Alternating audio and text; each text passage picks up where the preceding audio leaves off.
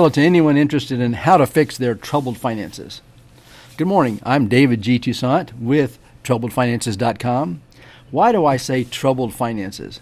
Because many people have troubled finances today, and I bet you know some of them. Why do they have troubled finances? Because the world has a plan for your money, their money, and my money, and that is to take it from us. Ooh, I hate that, but it's true. The world has a plan for our money and to take it from us. To avoid the world taking our money from us, we're going to show you a better plan. Through stories, real life stories of those who have fallen into the world's plan and how to get out of it, and perhaps using God's plan or how they should have gotten out of it. This day today is January the 8th, 2022, the beginning of the new year. Are you looking forward to it with anticipation or are you discouraged? Even looking forward with dread. Or maybe you're somewhere in between. What attitude do you have?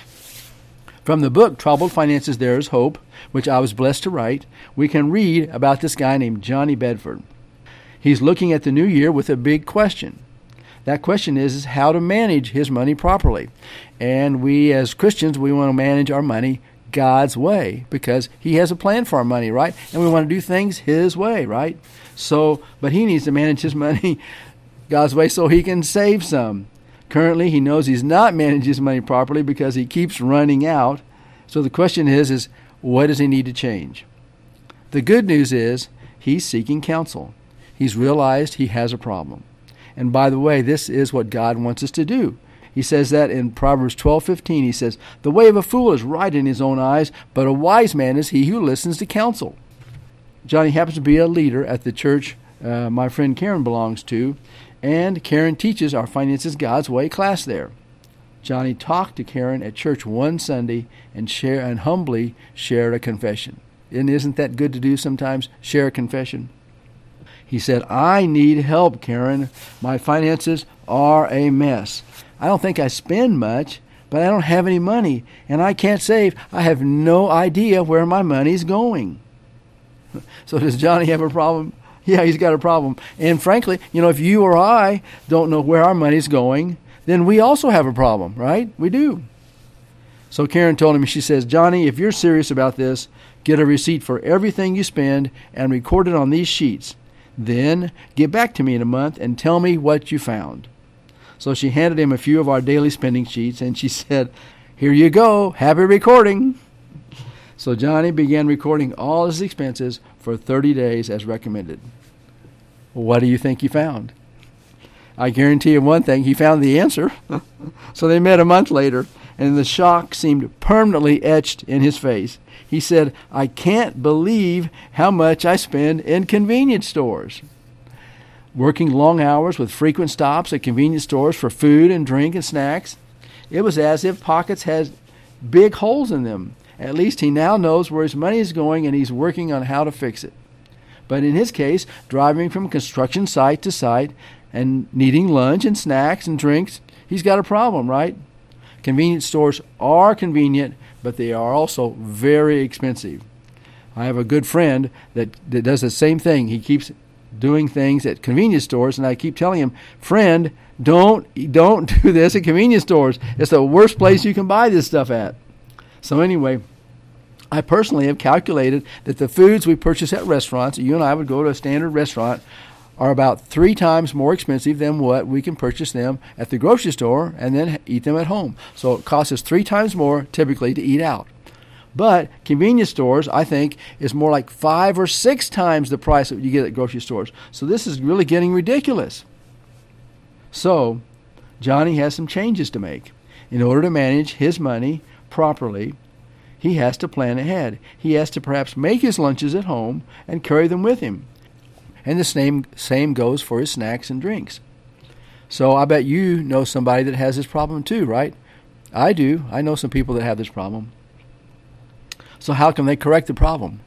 Probably by doing exactly like Johnny's doing, right? Keeping a receipt for everything they spend and then analyzing it at the end of the month. So, Johnny's attitude was a question How can I do this correctly? Or at least more correctly? And this is a great attitude because you and I need to be examining our lives trying to determine how best to live them God's way, right? And the first of the year is a great time to re examine this and see if we're managing our lives and our money God's way. What's another attitude God would like us to have? I believe that God would want to encourage us.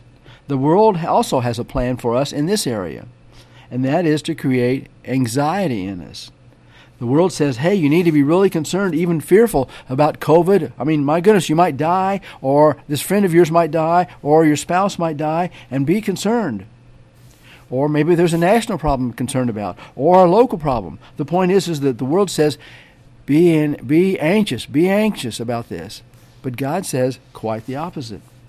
For example, in the book of Matthew, in chapter 6, Jesus says, for this reason I say to you, do not be worried about your life as to what you will eat or what you will drink, not for your body as to what you will put on. Is life not more than food, and the body more than clothing? Look at the birds of the air. They don't sow, nor reap, nor gather their crops into barns, and yet your heavenly Father feeds them. Are you not much more important than they? And which of you, by worrying, can add a single day to his life's span? And why are you worried about clothing? Notice how the lilies of the field grow. They don't labor, nor do they spin thread for cloth. Yet I say to you that not even Solomon in all his glory clothed himself like one of these. But if God so clothes the grass of the field, which is alive today and tomorrow is thrown into the furnace, will he not much more clothe you, you of little faith? So do not worry then, saying, What are we to eat, or what are we to drink? Or what are we to wear for clothing? But seek first his kingdom and his righteousness, and all these things will be added to you. So do not worry about tomorrow, for tomorrow will worry about itself. Each day has enough trouble of its own. Wow. What a beautiful passage, right? Now, does God say, do not do anything, just sit back and let it happen? No, he doesn't say that at all. He says each day has enough trouble of its own. So do your work today. Work hard. But do not worry about tomorrow, because most of the time we have little control over what will happen tomorrow, and we have no clue about it as well. Now, can we still plan? Yes. As a matter of fact, in another book, the book of Proverbs, God says, The wise man saves for the future, but the foolish man spends whatever he gets. And just so you know, I still tell our sons this one even today from time to time. So we need to plan and save for the future. The world is an unstable place. Emergencies will happen from time to time. So, what's another attitude God would want us to have? I believe that God would want us to not be afraid. The world says, be afraid of this or that, or what will happen or what might happen. But God says again the opposite. In the 23rd Psalm, for example, it says, The Lord is my shepherd, I shall not want.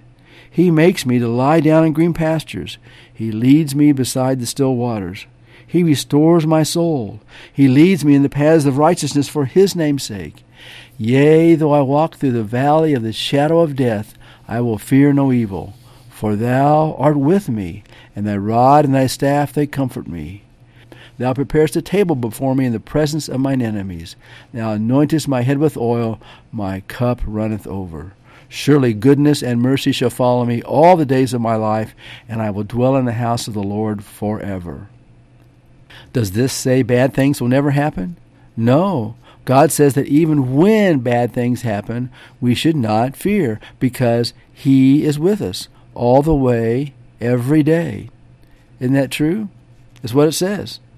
And God says the same thing in other passages in the Bible. In Luke 12, for example, he says, Are not five sparrows sold for two cents? And yet not one of them is forgotten before God. Indeed, the very hairs of your head are all numbered. Do not fear, you are of more value than many sparrows. It's interesting to me that analogy that even the very hairs of your head are numbered. You and I have thousands of individual hairs on our head, like 10,000 or something. It's a huge number. Probably and you probably have many more hairs than I do. But if God even counts the individual hairs on our heads, how well does he know us? Very well, correct? And how much does he care about us? Very much. correct? What a comfort, isn't it? It's a huge comfort to, to this.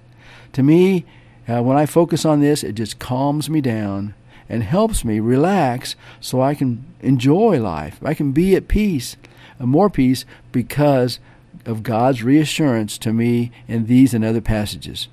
And that's the way it should be, right?